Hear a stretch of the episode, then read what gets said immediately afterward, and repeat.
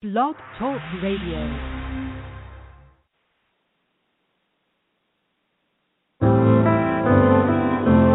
If uh, one would uh, open up such truth as the truth of God uh, to the people, I do think that he's within his right to stay out of the sight of the people until he has uh, won everything to himself, as the Bible referred for us to it like this that uh, he's something like a king looking uh, for a kingdom, and that he go and he uh, visit the people, and then he leaves the people and goes away and wait until the time when that he can secure the kingdom. Then he returns to the people that uh, he had made himself manifest. So I think that is a pretty good uh, answer. Well, uh, I, wouldn't do anything without consulting my crystal. Let's uh, go inside here. We'll uh, come along. I'll show you. That's right. Here. Sit right down here. That's it. this uh, this is the same genuine, magic, authentic crystal used by the priests of Isis and Osiris in the days of the pharaohs of Egypt in which Cleopatra first saw the approach of Julius Caesar and Mark Antony, and uh, and so on and so on. Now, uh, you uh, you'd better close your eyes, my child, for a moment, in order to be better in tune with the infinite. It's frustrating when you just can't express yourself. And it's hard to trust enough to undress yourself. Stand exposed and naked in a world full of hatred, where the sick thoughts of mankind control all the sacred. I pause, take a step back, record all the setbacks. Fast forward towards the stars in the jetpack. My feet might fail me, my heart might ail me. The synagogues of Satan might accuse and jail me. Strip crown nail me, brimstone hail me. They might defeat the flesh, but they could never ever kill me. They might could feel the music, but could never ever feel me. To the lawyers, to the sheriffs, to the judges, to the debt holders and lawmakers. Fuck you, sue me, bill me. That name on that birth certificate, that ain't the real me. The lies can't conceal me. The sunrise and the moon tides and the sky's gonna reveal me. My brain pours water out my tear ducts to heal me. My Lord's too beneficent. The message grab a hold to every ear and get whispered in. The waters in the bayous of New Orleans still glistening. The universe is listening. Be careful what you say in it. My grandma told me every bed a nigga make, he lay in it. The church you go to pray in it. The work is on the outside. Staring out the windows is for love songs and house flies. Oh, I got something to say. I I got something to say. Yesterday, yesterday is gone.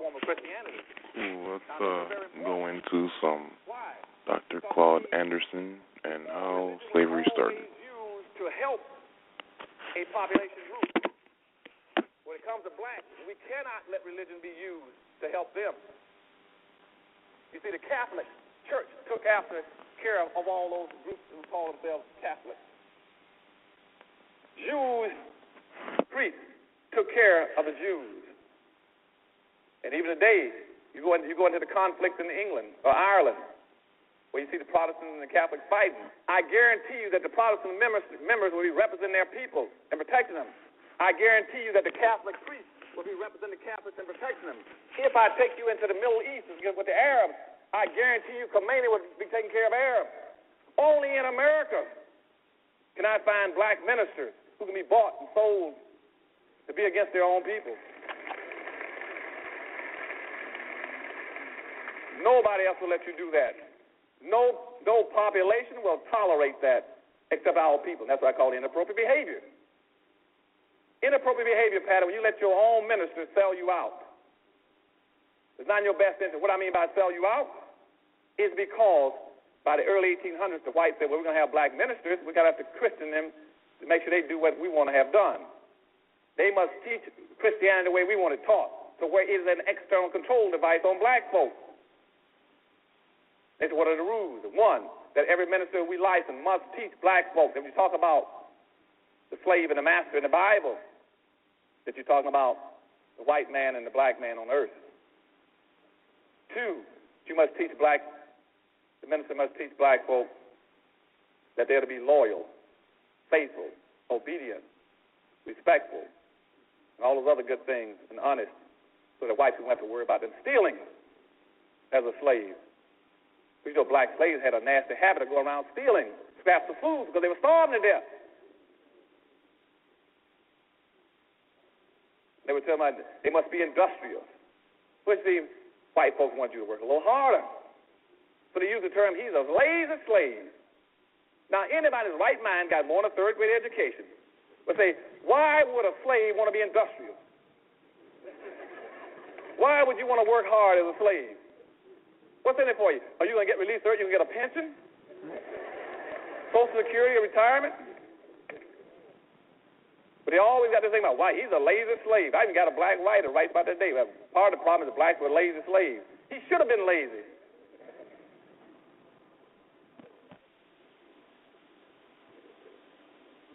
The third thing they put on you is that, well, the black ministers must also teach them to get pie in the sky after death. To turn their world upside down. So while everybody else is competing to get resources, to get wealth, to get power, black folk are saying, I'm waiting for mine in the sky.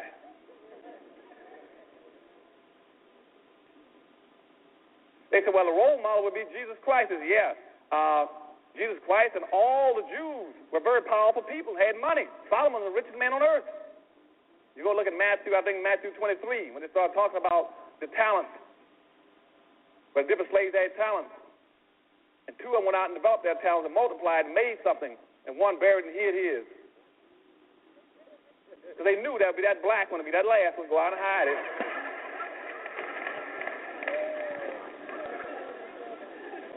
Y- y'all understand what I'm talking about? Now, but during that period of time, though, in the 1800s, when all this, they started putting all the religions on them to start controlling them, a few blacks said, well, wait a minute now because something just happened down in Haiti. Now, I know that I, I can guess in the future y'all aren't going to let the Haitians into this country, but in the 1800s, what happened was Toussaint L'Ouverture. Toussaint L'Ouverture took his little band of rabble rousing blacks in Haiti and beat the devil out of all the French troops. Beat, ran them raggedy. Beat the devil out of them. Now, that was important because for two reasons. First of all, that is the only time in Western history where the white society blinked and black folks took advantage of them and beat them. Y'all remember that? Only time in history that, that blacks ever broke free of that conditioning system I told you in 1710, the same one they used again in uh, World War, in the Korean War. And again, the reason I want to point out that system to you, that, that brainwashing system, why it's so important, you all remember this and why it's so important. And that's why I must give the dominant white society praise for this. I mean, they're some very smart people. Very smart. Why did I say that? They very, because, you see, the people that put that system on black folk in 1710, they had the equivalent of a third or fourth grade education. And here we are today, 250 years later, or 200 some years later, almost 300, and black folk with doctor's degrees and master's can't figure it out.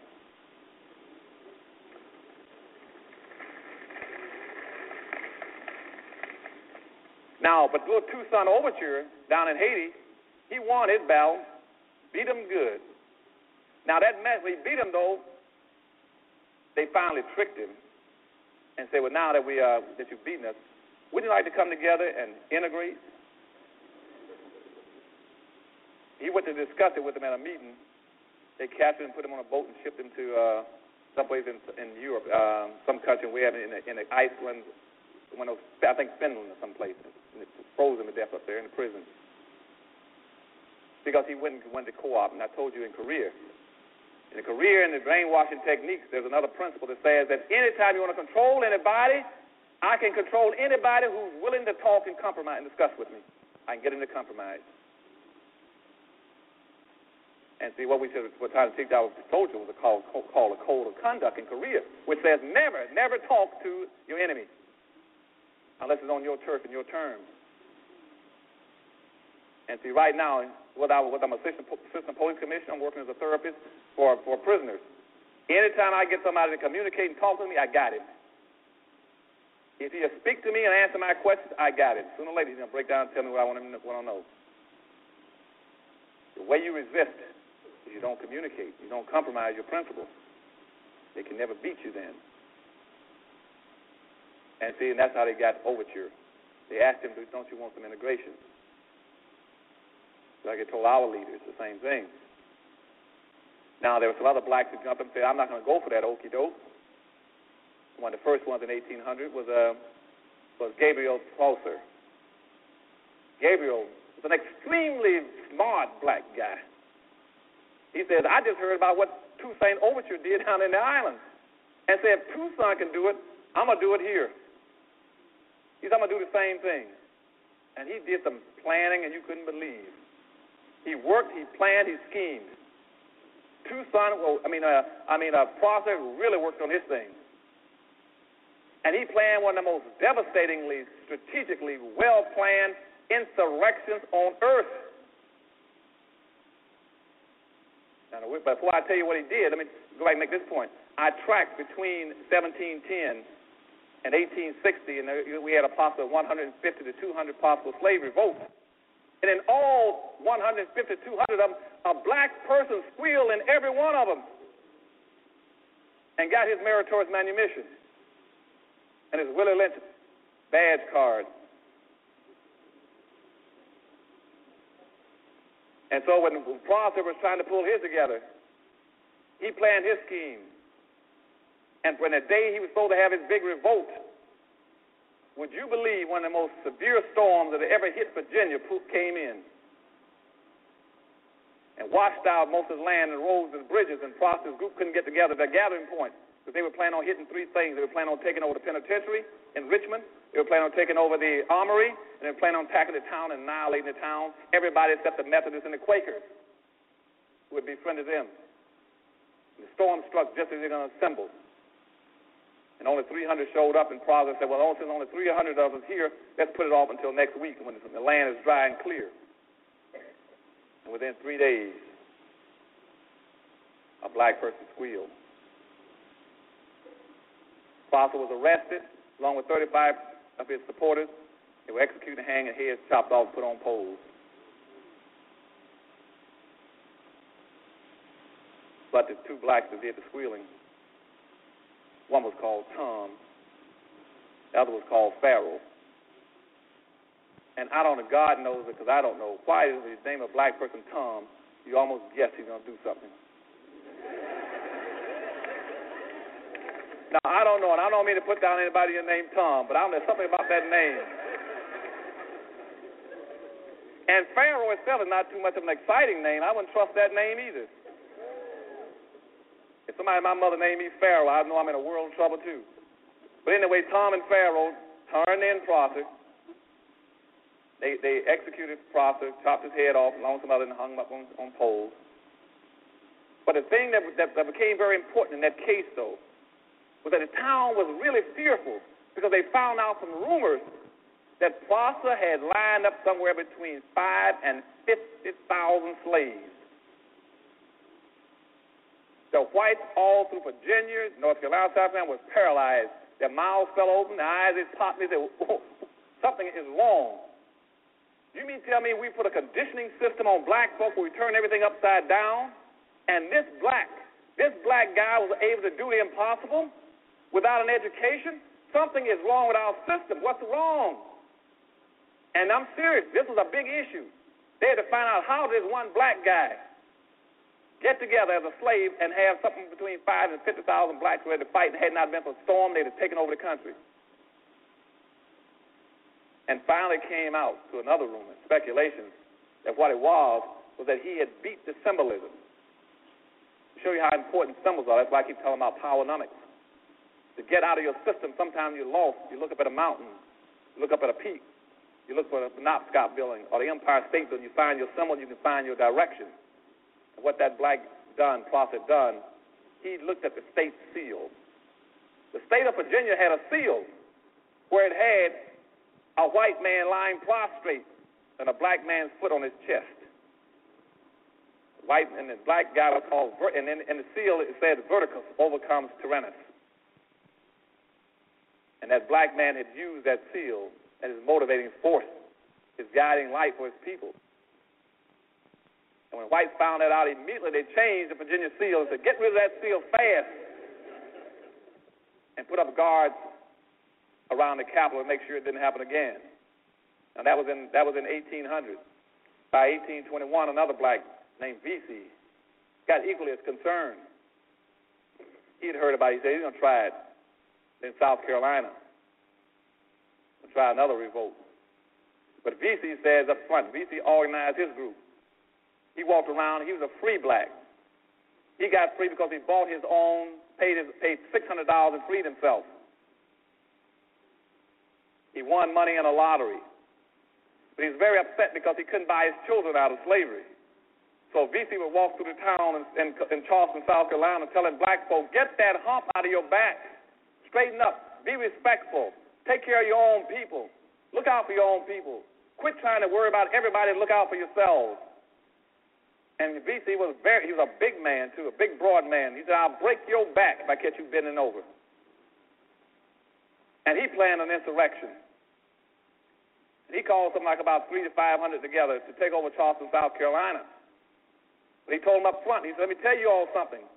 He says, I catch one black in this group trying to get meritorious manumission. He said, I'm to snap your neck like a twig. And he planned a revolt. And unfortunately, again, two days before his revolt was supposed to occur, not only was he squealed on once, he was squealed on twice. So Vesey was picked up along with about 37 of his people and hung. Because, again, they sold him out. Then by 1831, Nat Turner, you already know about, tried the same thing a few years later in 31. Nat Turner says that I'm not even going to go through those changes. I'm not going to do what Vesey did. I'm not going to do what Prosser did. I'm not even going to play that silly game. He said, what I'm I'm going to do? He said, I'm going to break out of here. I'm getting me a knife, gun, sword, stick, tools, bricks, anything I can get. I'm killing anything I see that moves, crawls, jumps, walks, and talks.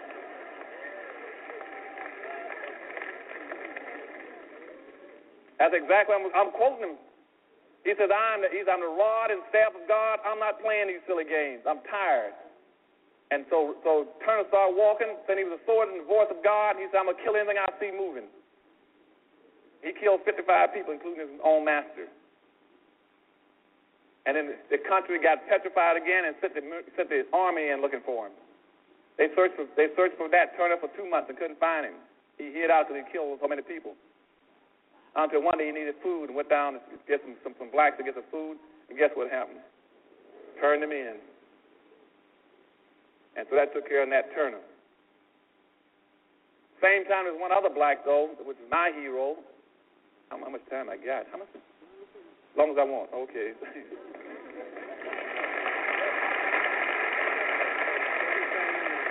I'm, okay, thank you. You see, you all are so nice. That's why I love coming to this city. Boy, I swear, I love you. I, I, I'm gonna move out here pretty soon.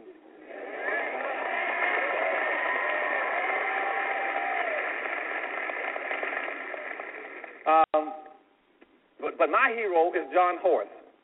We start talking about inappropriate behavior versus appropriate behavior. Now here's a black man at the same time period displayed what I call appropriate behavior. No Rodney King stuff, you see. John Horse was a runaway slave who also run off the south, south uh, to Florida in the early 1800s in the same period when Vesey and, and Turner and the rest of them were trying to revolt. John Horse was a big, burly, strong black man. He ran off to Florida. Contrary to what you hear all the time in, in you know in the media about the Underground Railroad, all blacks trying to get north, get to the get to the promised land. That's part of that myth. Most blacks weren't that dumb. Why would they want to go all the way across the no- go to the north, a thousand miles a hostile white country, when they could run off to Florida, which is Spanish territory, 20 miles away or two feet away? So some of the smarter blacks of our relatives ran off to Florida because that was Spanish territory. They got down in the interbred and intermixed with the Seminoles. Now, you all might ask me why about Seminoles. Now, Seminoles were also against blacks, a lot of them, but a lot of them were not. Seminoles were the most receptive blacks, receptive Indians to do anything with blacks in the country. Why? Because you see, the word Seminole means runaway slave. Okay? And they were also runaways. They interbred with blacks. They were a mixture of blacks. So they were very receptive to black folk. And so they started fighting in that area to fight the United States because the United States didn't want to go down there and try to get the slaves back. back. And they sent, that's what they were sending General Andrew Jackson to Florida for, to get the slaves. Because you see, blacks down there were coming across the border periodically with the Indians, raiding, and killing whites, and getting their people free. Now, why is that important? Because you see, when I talked about early inappropriate behavior in Africa, the reason they enslaved black folk originally was because our leaders in Africa had given the impression that I don't care about other black folk. And they hauled all those blacks around the world because they knew in their hearts they would never see a shipload of Africans coming to get them back. They never suspected that Africans would come to save Africans. But that's why they didn't try to enslave Indians, because they knew if they enslaved Indians, Indians would come get their people. But they knew that black leadership in Africa had already said, you can have them, I don't want them, I won't come to get them. And so when the blacks went off into in the, in the south in the, in the, in the Florida, they were coming across the border, raiding those those those plantations along Alabama and the Georgia border there, South Carolina border, taking their people, sending, taking them back to South, I mean down to Florida, getting them free. Uh, but John Horse was a leading hero to me. Now this black hooked up. He became sort of like the uh, the second in charge in Africa. I mean in uh, in uh, Florida. The chief at that time, in, in through the 1820s and 1830s, was uh, a chief named Osceola. Osceola had about three sons that were very active, also fighting uh, white intrusion into into into Florida to get slaves back. His number one son was uh, uh, was a white, uh, I mean, a mixture of black and white. His name was uh, Wildcat. And Osceola himself, if you all don't know it, Osceola was married to a black woman. You might see Osceola's pictures in all the museums as an Indian. They don't ever tell you that he was married to a black woman and had a mixed group and he married to a, black woman. Married, his black woman's name was Morning Dew, if you're interested in knowing it. Morning Dew was the one, and that's what triggered the Seminole Wars. They don't tell you that in history books either. To going back and forth down there, they were trying to uh, trying to get the Indians back. I mean, trying to get the slaves back from the Indians, and uh, and they kept sending the, the federal troops in there. And Andrew Jackson was one of, the, one of the primary generals that always wanted to go out there and fight Indians. He loved to fight Indians. Known as the Indian fighter. And that's why you have Jacksonville, Florida. Because he was going in there, again, fighting Indians and try, trying to get blacks back. And, and on the Chattahoochee River, right outside Tallahassee, they had a fort there called Fort Negro, where most of the blacks were living, staying there. And they sent the federal troops down there to, to, to get the, the slaves back.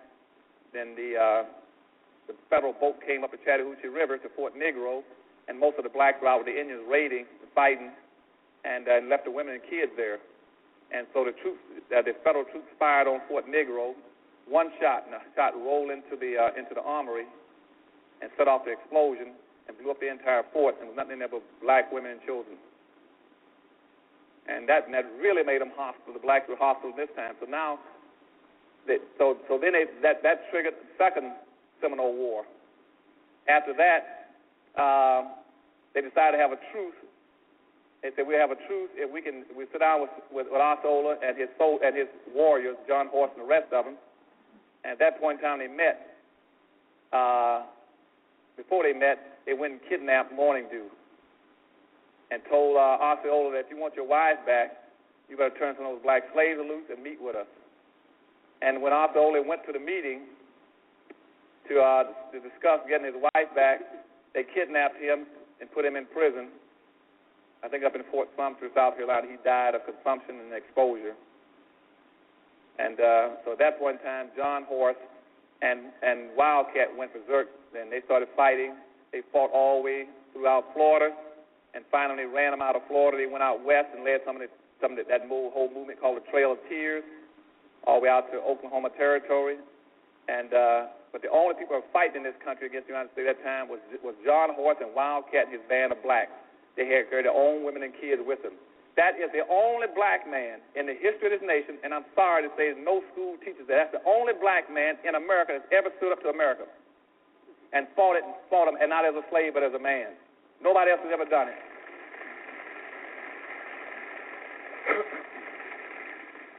John Horse fought the United, fought the United States for 50 years. They fought him all out west. They chased him all down through the west, through Oklahoma, through Texas, and finally chased him into Mexico. He went into Mexico and stayed there for, enough, for about five or six years and came back again, and, he and Wildcat. They tried to set up their little village again, but the whites out there, the racists kept kept raiding their raiding their camp, shooting them and killing them. He kept fighting, and they finally killed Wildcat, shot him in the back with a shotgun and killed him. And then John Horse finally just gave up and got on his horse, allegedly, and just rolled off back into Mexico. You never heard from him again. But he fought for 50 years. The only black man. You can talk about any civil rights leader you want to. If you had a hero, that's the only hero we ever had that fought and says, I'm not a slave and I won't take it. I'm not Rodney King or anybody else. And so, but it, and they found nobody ever knew what knew what happened to him, but he rolled off. That was John Horse. Now the uh, now this whole meritorious manumission policy is in effect, moving along at the same time. This control system. About 1852, a lady named Harriet B. Stover began to want to write about it. So she then wrote about the whole thing. She interviewed a guy whose name uh, was Henson, which you all would know as Uncle Tom. He then told about the story. She wrote a book called Uncle Tom's Cabin. But in that book, contrary to what most people think, Uncle Tom was not the bad guy. The bad guy was Sambo. And so I'm asking you all as my brothers and sisters, please in the future don't call a black guy who you know is worthless and trifling. Don't call him an Uncle Tom. That's complimenting him. Call and that's a Sambo. Any black person, any black person sells his own people out and, and, and will do them in, he is a Sambo. Now, what is a Sambo again? Going back to meritorious manumission 1710, the whole conditioning process the whole brainwashing system, the whole social engineering system says that you must teach black people to see eyes, see the world through the eyes of whites. You must see everything through their eyes. You must their superiority, whatever they think and feel, and that way you are we got you contained. And that's why when you see somebody like Colin Powell, somebody running for office, they say, well, you can run for office if you see the things the way we want to see them. If you want to be conservative, you can run for office. If you want to place a lot of importance on abortion, you can run for office. If you want to talk about being anti-taxes, you can run for office, which means if you see things the way we see them as a black person, you're safe. You're acceptable. And if you don't want to do that that way, then become an athlete or an entertainer. So therefore, don't you identify the rest of those blacks in the country. You stay away from them. They're bad. And you start going on. You try to go get a try to go get a penny out of an athlete and entertainer, do something for the black community. They're going to do it. Their advisors won't let them do it. The agents won't do it. Their promotion people won't let them do it. They're going to identify with you. They have now already died and gone to heaven. Okay, so So when, so when Harriet Beecher Stowe put out her book, what she tried to tell black folk is that Uncle Tom was not a bad guy. See, Uncle Tom, you read that book, and most black, 90% of blacks never read it. They always call another black, he's an Uncle Tom, he's an Uncle Tom. He's not an Uncle Tom. You read the book Uncle Tom, Uncle Tom was a guy who would not beat black women. Uncle Tom that book was a, was a guy who would not beat other blacks to make them pick more cotton. Uncle Tom was a guy who would come in at night and take cotton out of his own bag and put it in other black folks' bags so they wouldn't get whippings at night. Uncle Tom was a guy who would not tell where black folk were hiding when they went across the river and they broke free as slaves. But but Simon Legree, the white slave master, had a black that followed him around named Sambo, who always says, "You show me, give me the right. I'll show you how to trees the coons. I'll show you where they hide." And see, that's the guy. See, his whole responsibility is going back to meritorious manumission. I told you about when you got to protect white folks' property and protect their wealth. He says, I will protect it and find it for you. You read in those in, in the movies and books that came out after Uncle Tom, you always had a black guy, a black slave, was running down the road saying, Master, master, here comes the army. Let's hide our silver and gold. and you all said, our? How did it get to be our? you know, he always wants to say something that doesn't even belong to him. And that showed up all through history. And today you got the same kind of personality doing it. And now he's not saying let's hide our silver and gold. He's calling himself a conservative. I'm also against affirmative action for black folk.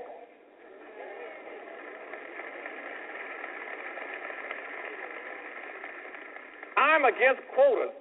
I'm against preferential treatment. Even had one running around somebody he want to pass a law to stop black folk from discriminating against whites. You still got that kind of personality that always wants to protect something, protect the strong. You always got that kind of Sambo personality. And nowadays, the best way to get rich is to say, I'm to I'm to practice that masters gold and silver, and I'm to be against them black folks. I guarantee I can get you a radio talk show. I get you a television show. I can even get you an appointment to the Supreme Court.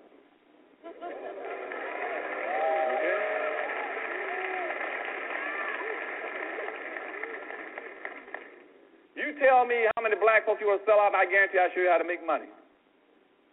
Because you see, every ethnic group, every religious group, every racial group, every political group has always made money off of black folk.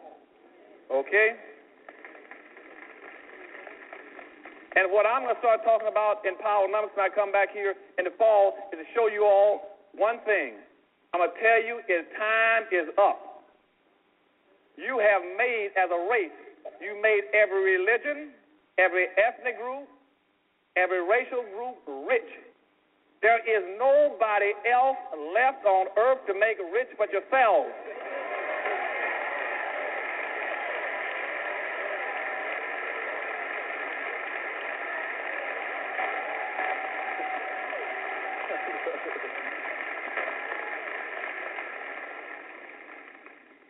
So that's all left. We got to do it for ourselves now.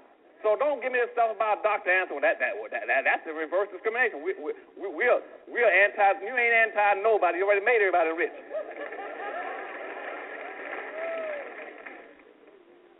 Now we're talking about, well, uh, well, Dr. Anderson, uh, what you're preaching is isn't that uh, isn't that uh, segregation? Or let me tell y'all something. Starting again back in 1850, blacks got hung up on that same mess. You know, by 1850, after after uh, uh, Harriet Beecher Stowe put out her book, here comes Frederick Douglass. He's going to take one path. He's going to go back now and try to pick up becoming an integrationist. He becomes an integrationist, taking that he wants. Well, since they excluded us in 1638, saying we should never be permitted to enjoy the fruits of white society, let's be integrationists and civil rights people. Let's make them let us in. So they started. They started that top strand called integrationists, which run Frederick Douglass, um, uh, Booker T. Washington, then up to all your all your civil rights leaders and Martin Luther King and that whole group, all the way down the line to even your present day civil rights group. They keep saying, we want access to whatever you own. We want to be included in whatever you own. Now you got another group that started after after after the book with uh, Harry B. Stover. They said they want to be segregationists. Then you got the more strongly willed persons like W.B. Du Bois. Then you got uh, Martin Delany. You got Marcus Garvey. Uh, then you got Malcolm X and Elijah Muhammad. They were going the other way, saying, no, we want our separate stuff. Now, what I say by myself, and I know I, a lot of people might get upset when I say it, both groups were right and both groups were wrong. What I say is that it is not about integration. It is not, the issue is not segregation. The issue is congregation. Cong- it means aggregating. What it is is called functional pluralism, which means we're not trying to integrate, we're not trying to segregate. No other group comes here and says, I want to integrate and segregate. What they're saying is that if I come together and concentrate as a people, concentrate my power and my wealth and my resources, I can compete. That's what they're talking about.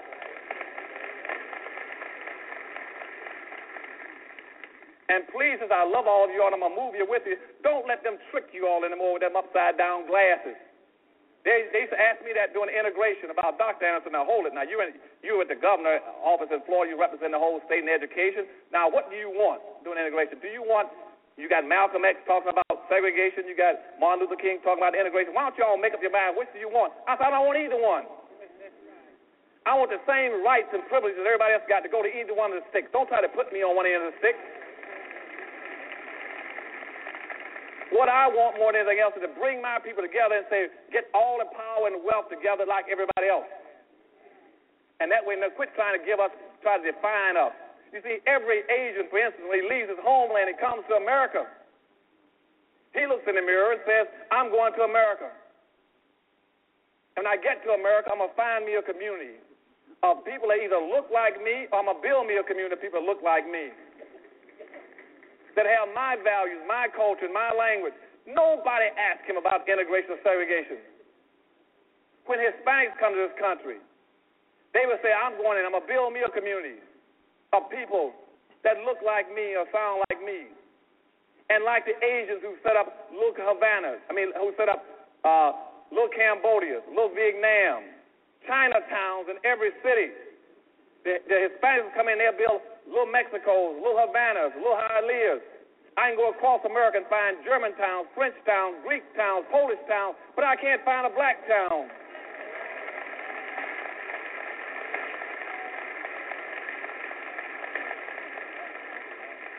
Because of our inappropriate behavior pattern with the Rodney, we keep trying to integrate. Nobody else is trying to integrate. Why would you try to integrate? And I just told you in 1790 the law says in the Constitution that the majority will win and the minority will lose. If the majority will win and the minority will lose, why would you ever do anything that breaks yourself into smaller pieces? When you already a plan systematically program the minority. Now you got other people in a category called minority. You got women, gay, Hispanic, anything you want. Midgets, Hispanics, anything you want. But nobody goes by there and say, how many you can have. You've ever heard anybody say we can only have so many women in the country, or so many midgets in the country, or so many gay in the country, or so many uh, AIDS. They only thing they say is you must have is so many blacks. We're the only people. And see, when, and another thing you got to understand, I told you last time I was here, is that you got to remember that you are the only non-immigrants in America. The only non-immigrants. So when you start using a word for yourself, Always call yourself a non immigrant. Don't call yourself anything else other than that. Don't call yourself a minority. And to some degree, if you really want to be slick, I would even call myself an African American. Why not? I asked a girl, one girl in Texas, she said, I know you never call yourself an African American. She said, I'm very, I said, why? She said, why is that? I said, because I'm black. You see? She said, but why, but are you still an African American? I said, no. Because you see, when I go look at the definition of African African American, the whole north part of Af- Africa is a continent. That's not a country, that's a continent. People coming in from El Salvador and they're El Salvadorians. When you say you from Africa, I'm an Africa. Where in Africa?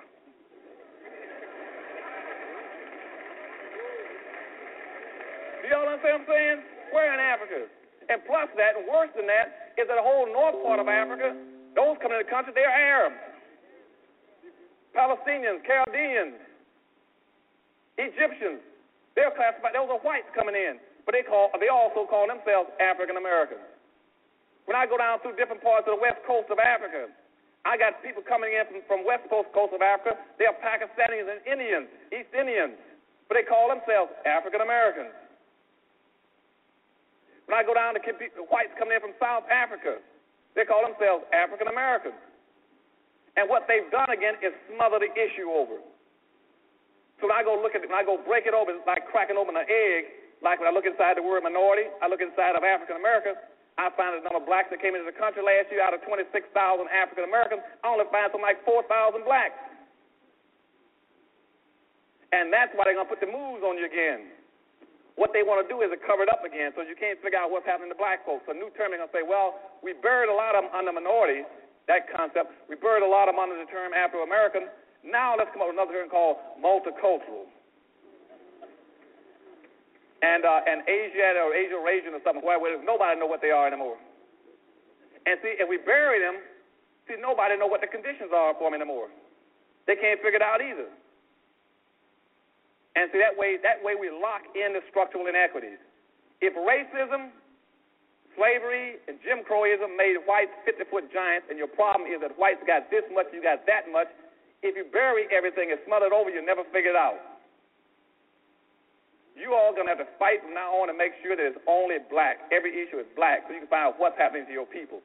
They're gonna try to bury it because whites now got a choice: either either correct the structural inequities or hide it and it's much cheaper to hide it. And one of the easiest way of hiding it is to co-opt your leadership, to pay off the black leadership and bring them inside the circle, and they're not going to make issues over anything. Instead of functioning on the, as I said, your problem is the structural inequities.